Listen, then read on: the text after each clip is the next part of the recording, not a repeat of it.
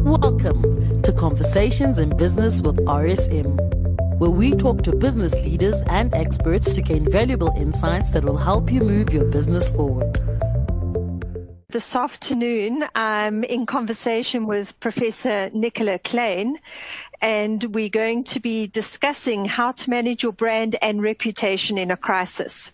For those of you who I've not met before, my name is Liz Pinnock. I'm a director and head of legal at RSM South Africa. I'm also the national head of ethics, and internationally, I co-chair the RSM legal group. My professional focus is on corporate and commercial law the restructuring of companies, transformation, and corporate governance. However, I've been reflecting lately between my trail running, lockdown, and working uh, during the course of the past few months, and I've often thought to myself, how would I manage and protect the reputation of RSM, its brand, and the tagline, the power of being understood in a time of crisis? RSM South Africa has had a few challenges over the course of its illustrious 81 years. So too more generally has the auditing and consulting profession. In particular, I have often thought whether I would have responded differently if I were part of the management team of KPMG when the SARS Rogue unit report hit the newspaper headlines in 2014, where the independence of KPMG was questioned and where the findings of the report did not match the evidence, or when during 2018 the VBS bank saga directly implicated the audit partner of KPMG who signed off on the audit opinion after le- allegedly receiving loans from the bank. And then finally, if I was the deputy CEO of Grant Thornton, having to answer on live radio 702 the sexual harassment charges brought against a senior member of its forensics team. It just shows you that it can happen to the very best of us. A crisis can happen to the very best of organizations. And as one of the leaders of RSM, the responsibility on having to manage the RSM brand when that crisis strikes to me appears quite daunting. Having spent a number of years investing in and building the RSM brand, gaining the trust of our clients, our employees, our investors, and the broader community, I hope that as a leader, when that crisis strikes, I'd be able to manage it in a way that would build the RSM reputation deepen the trust of our clients and employees and find opportunities within the crisis for RSM. However, and I'm aware of this, on the flip side, there's always those naysayers, the PR companies, our external advisors, our PI insurers, who will have a very different perspective on how to manage the crisis.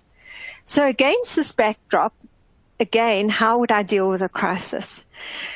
So during lockdown, it came as a very pleasant surprise to me one evening and I was listening to a money show hosted by Bruce Whitfield, a very uh, popular radio presenter on 702. And he was interviewing Professor Nicola Kleyn on a book that she has co-authored with Frances Hurd entitled When Crisis Strikes, 10 Rules to Survive and Avoid a Reputation Disaster.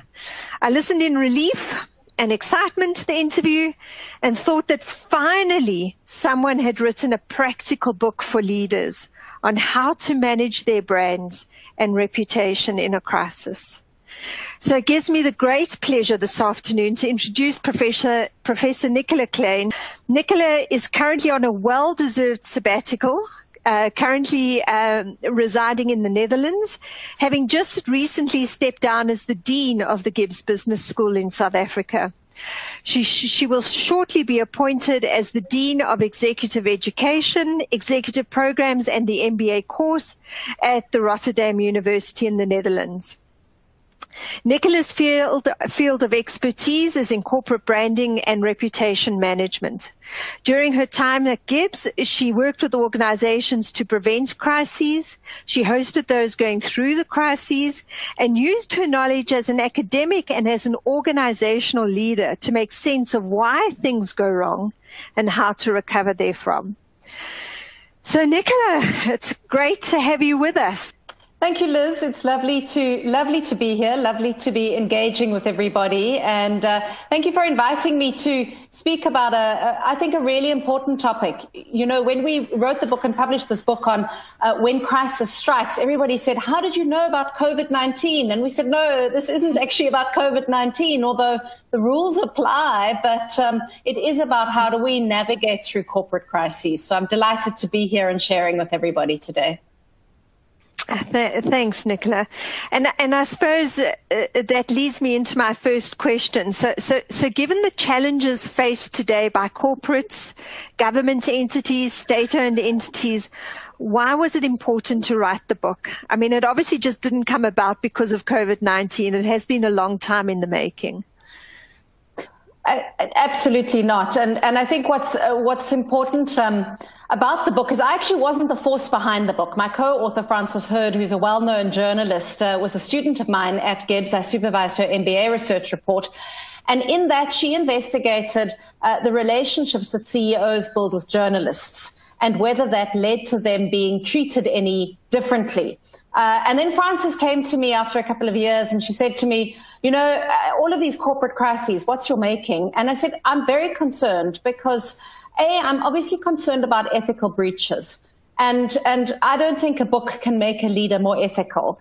But I do think that another area that really has concerned me is how so often good leaders and competent leaders uh, encounter a crisis, suddenly the curtains are pulled back. There are all sorts of questions being asked by their different stakeholders and by media, and they handle them so badly. So uh, Frances said, let's write a book. And I said, absolutely not. I'm way too busy to write a book. Anyway, Frances is not a journalist for nothing. She's she's she's very very persuasive and uh, so last year in about um, when was it we started writing in about august uh, and, and of course, we had a lot of material. It's very concerning just how yeah. many uh, crises we've seen. And, and I think we must be careful. This is not a uniquely South African or African phenomenon, but certainly um, a number of the corporate governance issues that have been linked um, to state capture in South Africa made it very fertile ground. Yeah. No, no, thanks for that, Nicola. And, and I suppose um, it, it, when I read the book, it was so practical um, and it really resonated with me on how you could you could look at something and really distill the essence of, of what the leaders need to deal with. So, so perhaps you could you could just take us through your approach in writing the book and who is it targeted at. Well, I'm glad it's practical because it's definitely targeted at um, leaders running businesses, but ultimately anybody who needs to protect a corporate reputation. And I think that's that's mm. all of us. It's a personal reputation um, as well. There are, are good guidelines here. And increasingly, you know, um, it's not just a question of the CEO understanding what happens here. If employees, um, professional, particularly in professional services, anybody who's engaging uh, with publics, with clients, with regulators, etc., really needs to understand the role that they can play in uh, preventing crises first and foremost, but also that when they do hit, um, how they can support their organization and how the organization needs to support them. So um, starting it was was fascinating because I think when a lot of academics write books, they start with their area of expertise and. Frances and I decided that what we wanted to do was start off with cases of poor crisis management. Uh, and we really started from there. So we spent a lot of time gathering secondary data. We didn't do any interviews for this book other than one or two experts in the field. Uh, we really limited it. So, so we didn't want to go and, for example, speak to Tiger Brands or KPMG. We simply took what was covered in the media and in available information and started trying to analyze that and see whether there were key learnings that went across cases um, and from there, it was then a question of trying to reconcile what the academic literature says. Um, and, and, the academic literature around crisis management is, is actually quite split up. So my area is much more around the um, corporate branding and reputation management, but probably more around communication. There's another whole field, and it's one that I've become so interested in, which is the, the management internally. Uh, and, and that's also something that has to be thought about. So we hope we've pulled something together that has this good mix of um, these principles with practical explanatory examples, which took a lot of research, and it was fantastic working with a journalist of Frances's caliber, um, but also augmented in a very user-friendly way with academic theory and academic findings, um, and trying to pull those together into these 10 principles.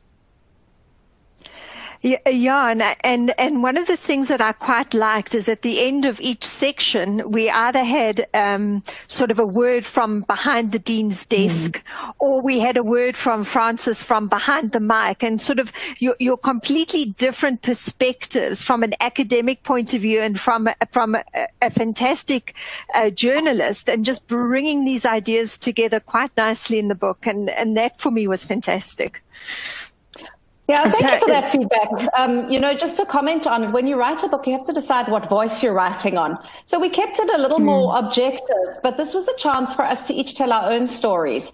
You know, and for me, the story wasn't even as a professor. It was as somebody who's managing an organization at that point of over 200 people, um, and and the learnings that I had. Um, so it was a, it was a great opportunity again to sort of vest in the in the practical and talk about things that were dear to us as well. Oh, that's great. Thanks, Nicola. And it was really great. And what I, what I'd also, one aspect of the book where I think you and Frances had a completely different view on, um, and then maybe you kind of found each other is um, is y- y- you focus on 10 rules and, and I just love the way you navigated this uh, academically where you folk where, where, Frances said no she wanted to write a book on rules and and you looked at it and you thought mm, I'm not sure I'm not sure that's perhaps an oversimplification of it and mm. and and that got me thinking well um, is it that simple or or is each crisis more complex than that so I suppose it comes from a little bit of um, what I know around ethics and how you solve ethical dilemmas. And um, if you look at different branches of ethical reasoning, a, a deontological branch is very rules based. So you take an awful lot of time, you set the rules, and you stick to the rules. Now we all know that there are ways around rules. We also know that rules can't accommodate the complexity of every situation. Um, mm-hmm. And so, um, from a teleological perspective, this question of what is the end point? Who do you hurt and who do you harm? How do you weigh up? And, and I think what becomes really important is for each of us as leaders and managers, um, we have to weigh up the impact on different stakeholder groups.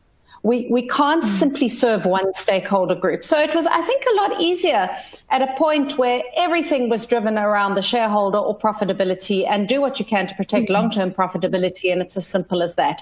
We know that inherent in managing corporate reputation is weighing up these needs of these different stakeholders. So when Frances said we're going to call them rules, I don't know, maybe I'm also just, you know, a bit of, bit of a heretic. The moment somebody says this is a rule, I'm immediately, but that doesn't make sense in this case.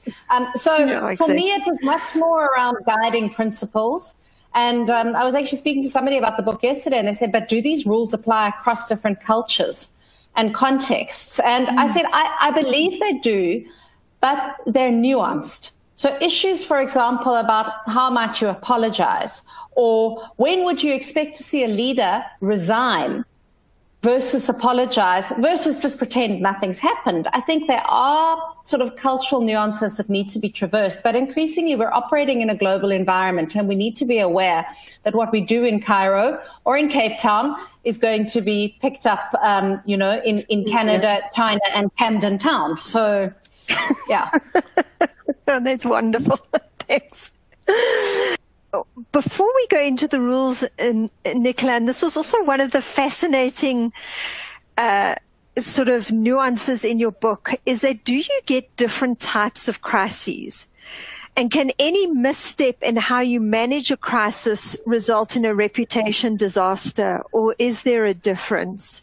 And, and I felt in some of your case studies, um, as they were managing the crisis, people were learning in a good way to manage yeah. the crisis and actually turned around and said, you know, I've, I've screwed up. I got it wrong, you know? Yeah, absolutely. So there's no such thing as a standard crisis.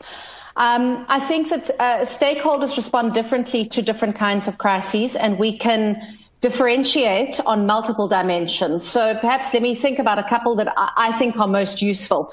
I think the first thing is that you can differentiate between a technical crisis, you got something wrong, mm. you made a mistake, versus a crisis of ethics or a crisis mm. of values.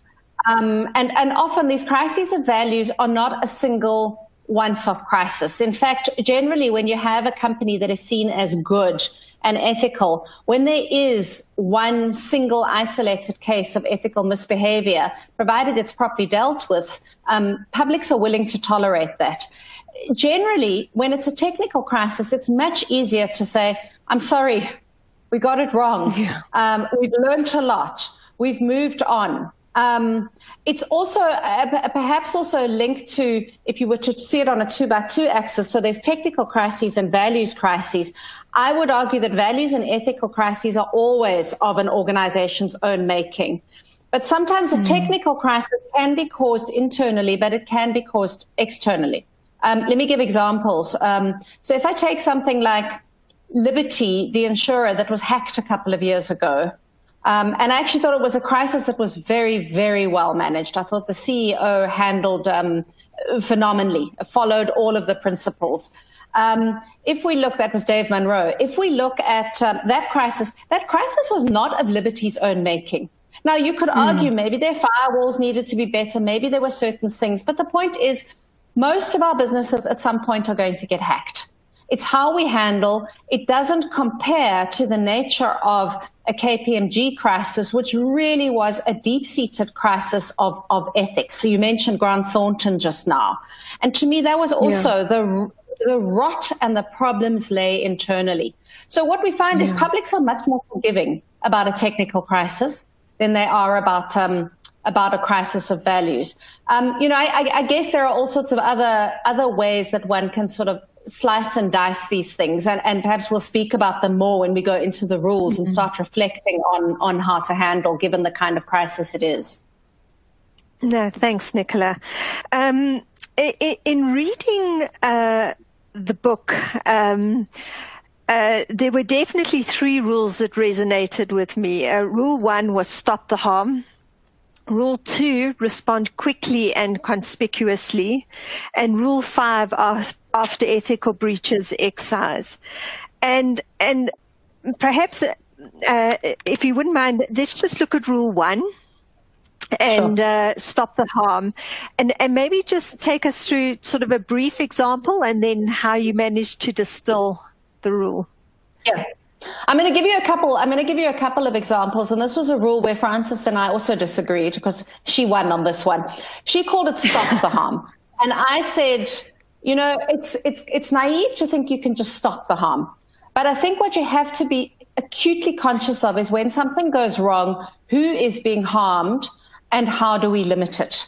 Because there are going to be cases. If you take the BP oil spill, um, mm. When you have a, a, spill of that magnitude, all you can do is try and prevent additional harm from happening, but you can't you can't stop the harm. The issue here, though, is that before you start worrying about the impact on your corporate reputation and what your shareholders are going to do, fundamentally, when lives or the environment, or, or what I always like to say also is mm. lives today and future generations tomorrow, um, are at stake, and that includes human lives and, and the climate and the environment. Um, when when that is happening, um, the, the first priority that any company needs to do is to go in and say, how can we prevent what's happening here? Mm. And um, mm. we've seen just too many examples of organizations waiting. So one of the case studies that we focus on quite a lot is the um, Tiger Brands um, uh, for, for mm-hmm. those who aren't familiar with it, and, and many won't be actually because the, the everyday brands that they have a strong African footprint um, um, are not necessarily branded as Tiger, and they were lucky in that regard. But when they had an outbreak of listeriosis, it first came to their attention in the February, uh, and I think that was mm-hmm. two years ago. Time goes by too quickly, but it came to their attention in the February. Um, they only started dealing with it when they were advised by, by government and when everything hit the media in the March. Um, so this mm. question of, of, waiting and, and, and in listeriosis, people are dying. Um, we see the same thing playing out globally with Boeing Max. Um, they had their first crash um, in one of their planes, the 737 MAX, which is operated by Indonesian Airlines. Five years later, the case that perhaps we are all closer to, which was the Kenya, I think it was the Kenyan Airlines um, case. Um, it may have been another one, um, Ethiopia, Air Ethiopian, um, went down. And only then do we start seeing them take decisive action.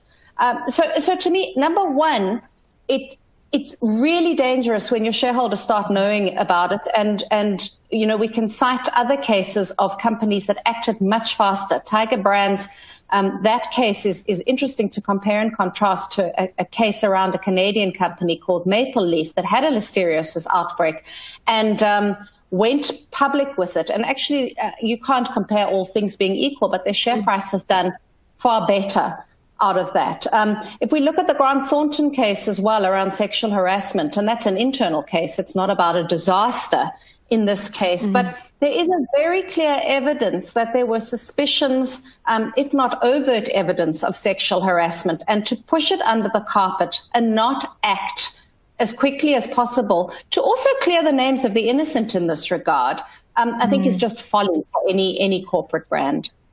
And I, I agree with you. And and um, and and the problem with the Grant Thornton case is they still kept the perpetrator on, the alleged perpetrator. He was still doing work for them, so they still hadn't done anything, you know. And I, I think that's what all of us listening to that interview were so horrified about. Um, and then rule two, respond quickly and conspicuously. Don't hide away. Respond quickly and conspicuously. And, we do are, you have a, we are a nice example? Absolutely. Uh, um, you know, there are just too many of organizations that waited, that hid, that didn't go in front of the media. Um, I think let's let's let's talk about why don't companies respond? And I, I, think sometimes they don't respond because they think, well, we just don't have the full story, so we just won't say mm. anything. It's not necessarily that they know that something wrong has happened, but they think we'll just wait. It's a very mm. dangerous thing to do because as soon as you don't respond, two things happen. Number one, people get frustrated and the perceptions of the brand start increasing because you're seen as not available. You're seen as obscuring something. You're seen as hiding. Um, the second thing that happens is other people step in and they start what's called framing the agenda.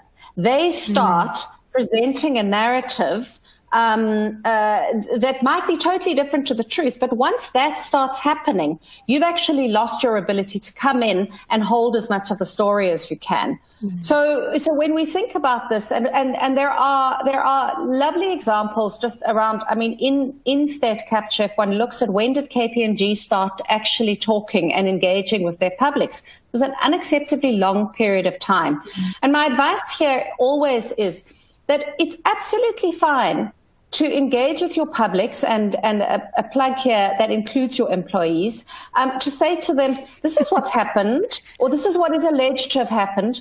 We are investigating. We'll get back to you. But to say nothing is so dangerous. Um, we saw, yeah. we, we, cited another lovely example in the in the case, which is the the retailer Woolworths, um, who mm who had a, um, a, a, crisis play out that ultimately I don't think damaged them long run, but it was an accusation of them having taken somebody else's brand IP and used it unfairly. Now, the interesting thing in that case is Woolworths is generally very good at coming out in the media. And sometimes these attacks and these crises can happen at times that don't work for us. And this particular um, incident happened in the December when, if anybody's in the South African region, you know that business shuts down. It's akin to the European summer. Um, I think the executives were probably on holiday and maybe everybody just thought they could ignore it. You can't. With social media now, the moment that there's some kind of accusation on the brand, if you don't come out and say something really quickly, uh, you can lose the ground. I want to also mention here the importance of who does the talking. Because ideally, it should not be a company spokesperson. It needs to be the CEO. If the CEO is not available, it should be somebody else who, who has, is going to be able to tell the story and is seen as being somebody who has authority.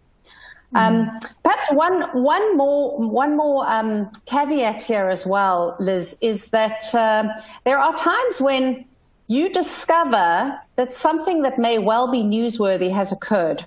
in your organization. Mm-hmm. in those cases, it's a judgment call you have to make.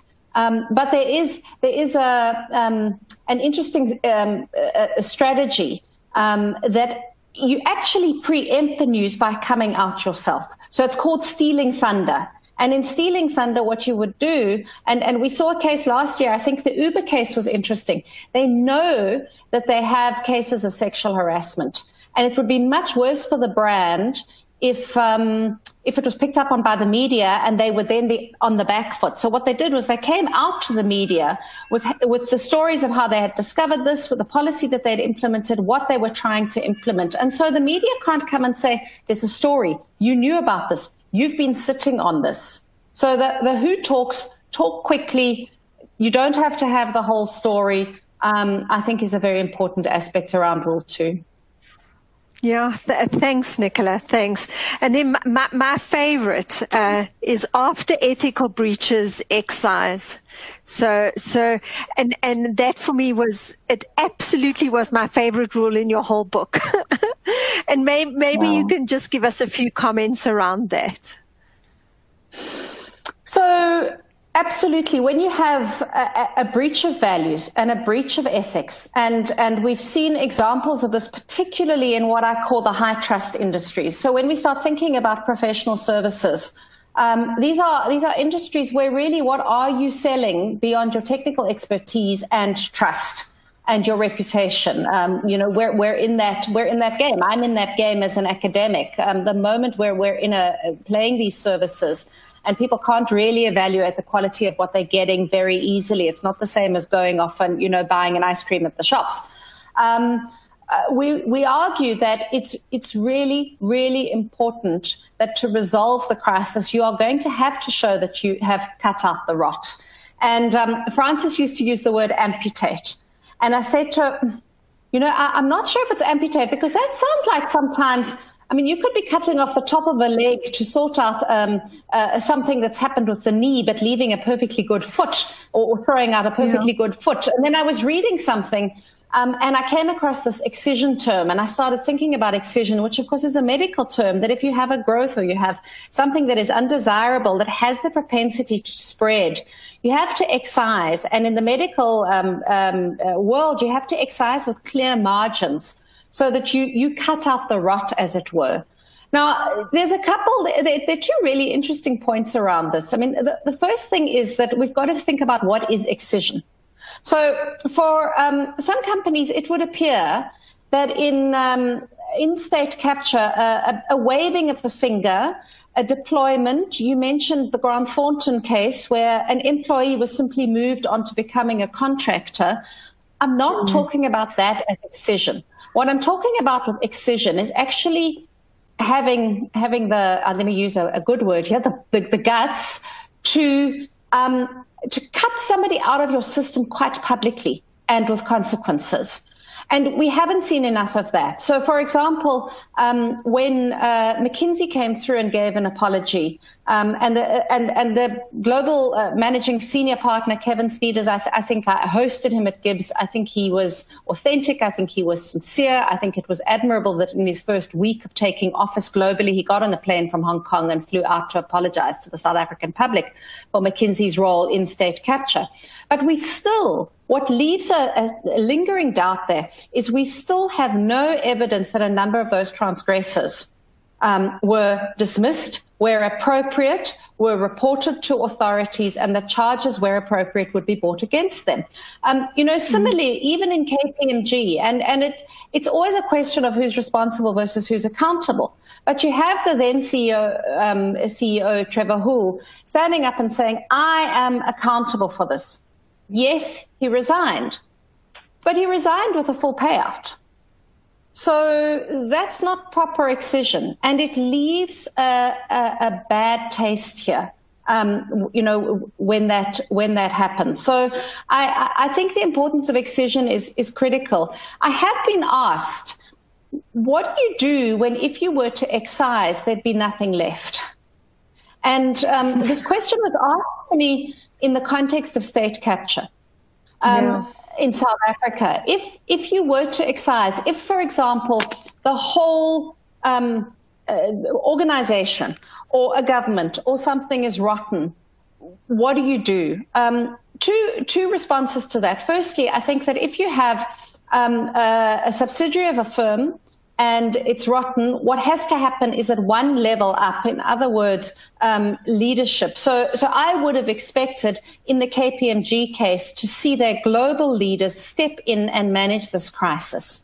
And mm-hmm. we just didn't. We were told they were coming and visiting, but I saw no commentary from global leadership. In some cases, though, as in where you have really corrupt governments, um, I got into a really interesting conversation with an academic at uh, the University of Stellenbosch, and she said to me she doesn't think excision is the right metaphor. She thinks you actually have to treat it almost as an addiction. You have to confront that this has been happening, and you have to deal with it as an addiction. Um, so this is all getting a bit up in the up in the sky. But if a piece and a small piece of an organization quite often is rotten you have to cut it out. I think one of the people yeah. that, that is all accounts has been very good and very passionate about this has been Stephen van Coller at EOH. Um, you know, the whole of EOH certainly is not rotten, but there were issues of corruption, and I think he's dealt with them publicly. Um, charges have been laid; they've been reported to the police, and and I think that's critical.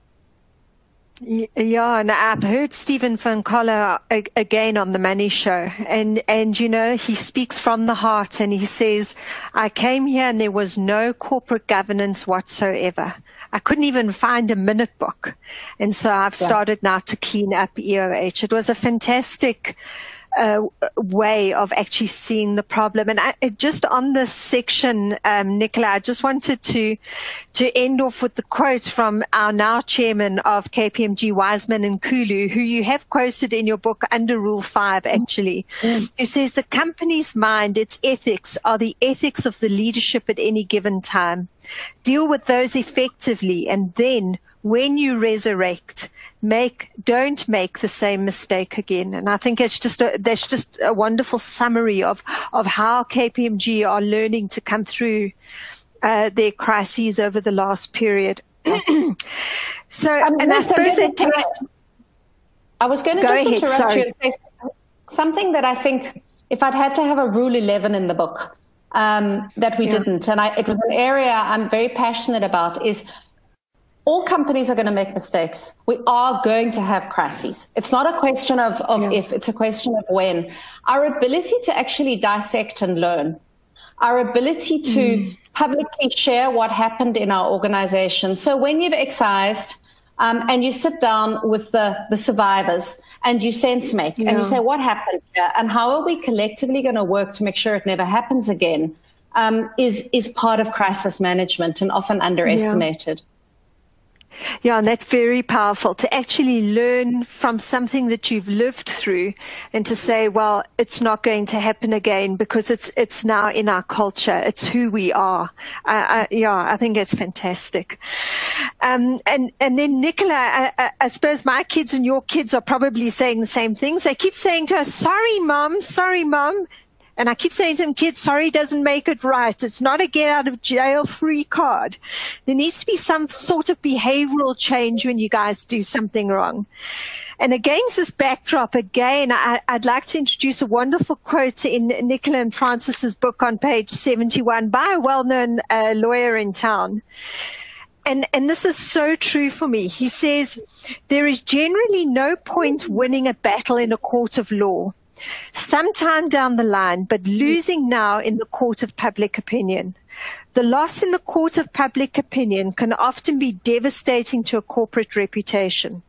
Of course, companies will want to act prudently and must consider, for example, provisions in contracts with insurers before they apologize if one is appropriate.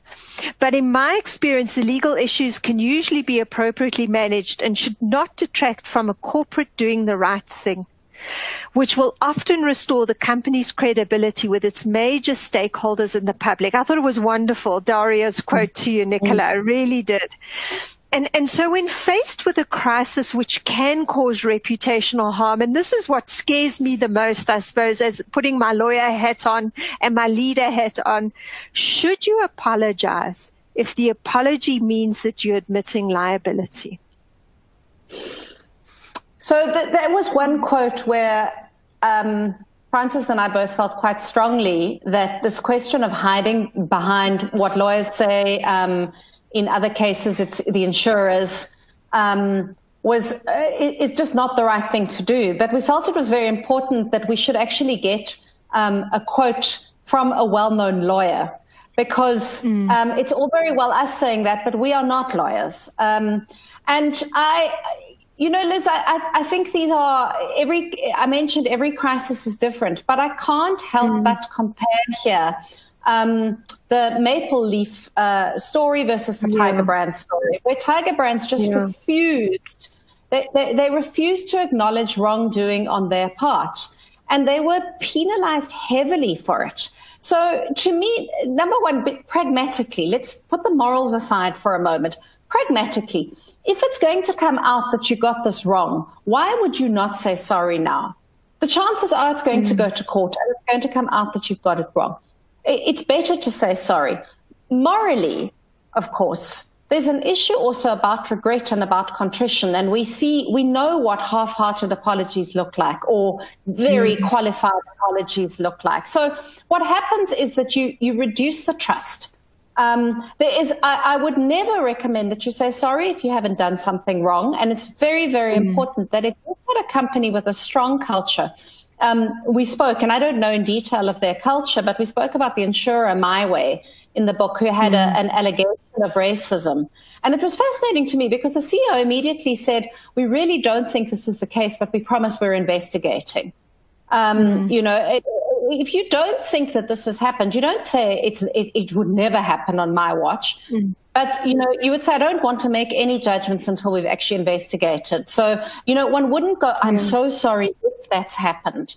But um, mm. there are times when when to be able to say sorry, you actually have to go through some sort of process of atonement. And, uh, you know, I mm. still think if anybody's ever looking for a heartfelt apology, and we write about it in the book, and, mm. and it mm. struck me the CEO of JetBlue, who gave on, on video um, this apology when actually it wasn't totally their fault because of storms in the US, but they hadn't planned for it properly. They hadn't managed for it properly.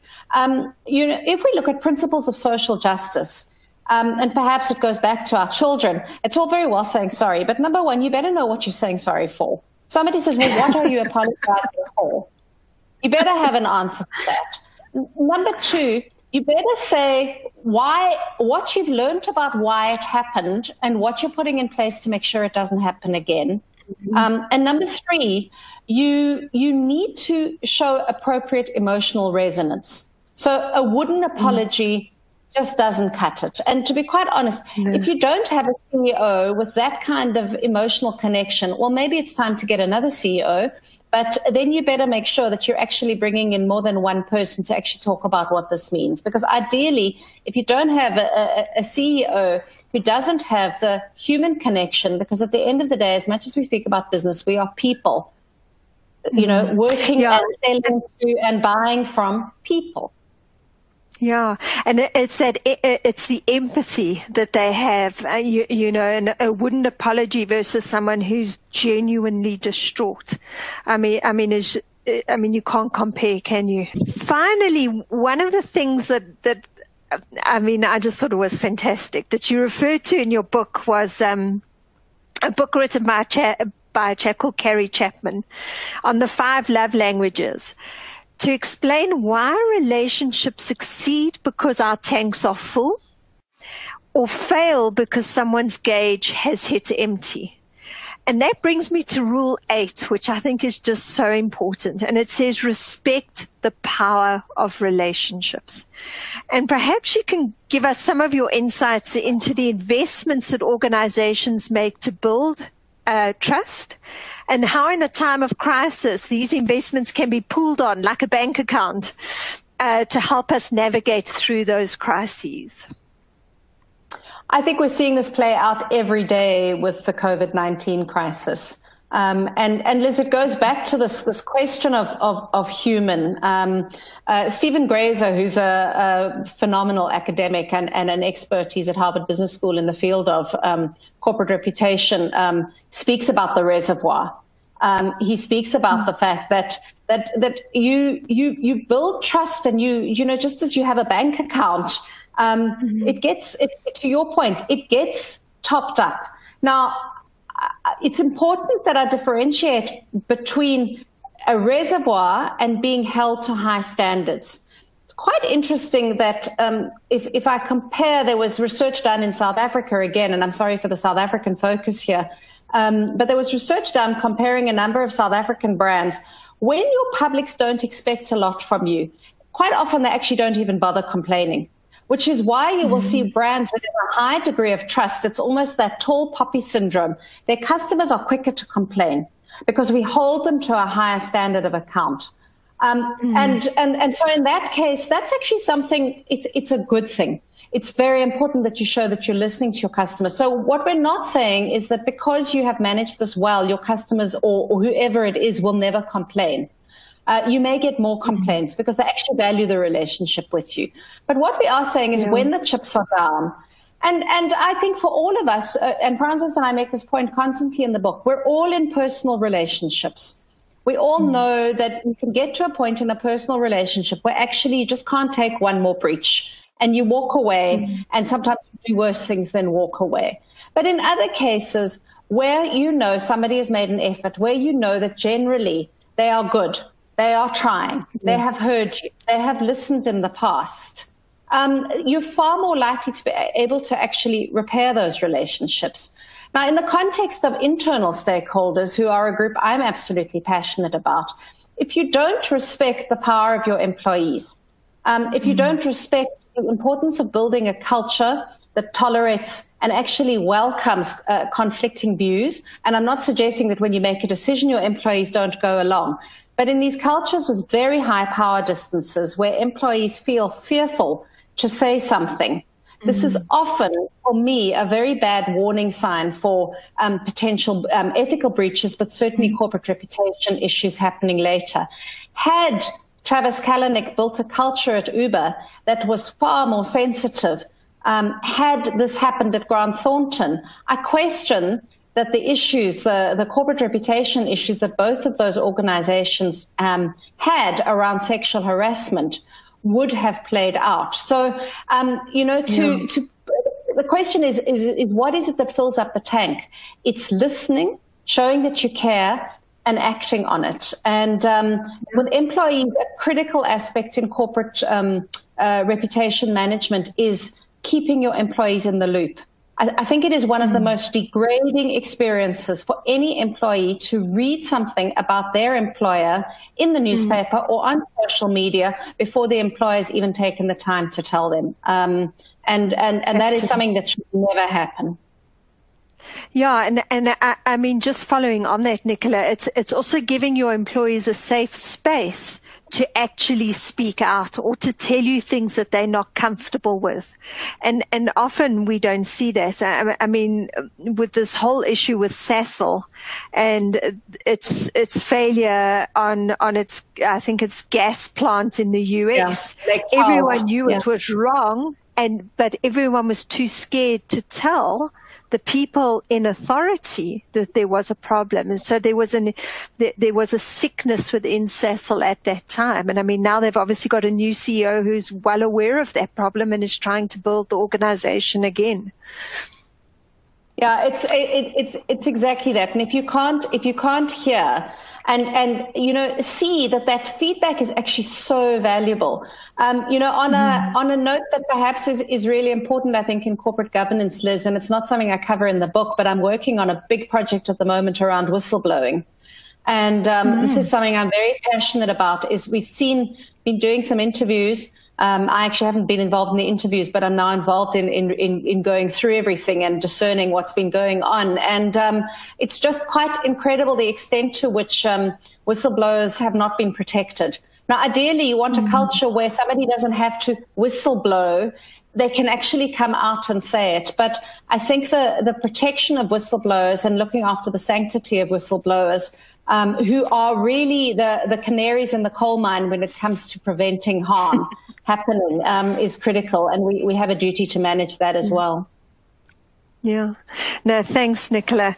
And I, I, think that's kind of our time at an end. Um, but my heartfelt thanks to you, Nicola, uh, for being available, for, for coming on, and for sharing your insights. Thank you, Liz. Thanks so much. Um, you know, I, I, want to also endorse the passion that you've shown because I think um, where these issues are just seen as purely regulatory, um, as opposed to something that that we're all people and and managing this with a sense of passion and seeing that it's going to mm-hmm. build better organizations. It's not about more bureaucracy and more rules. Um, but at the end of the day, it's just valuing um, human beings. Well, thank you, Nicola, and bye bye. That was Conversations in Business with RSM. Experience the power of being understood. Experience RSM. Visit rsmza.co.za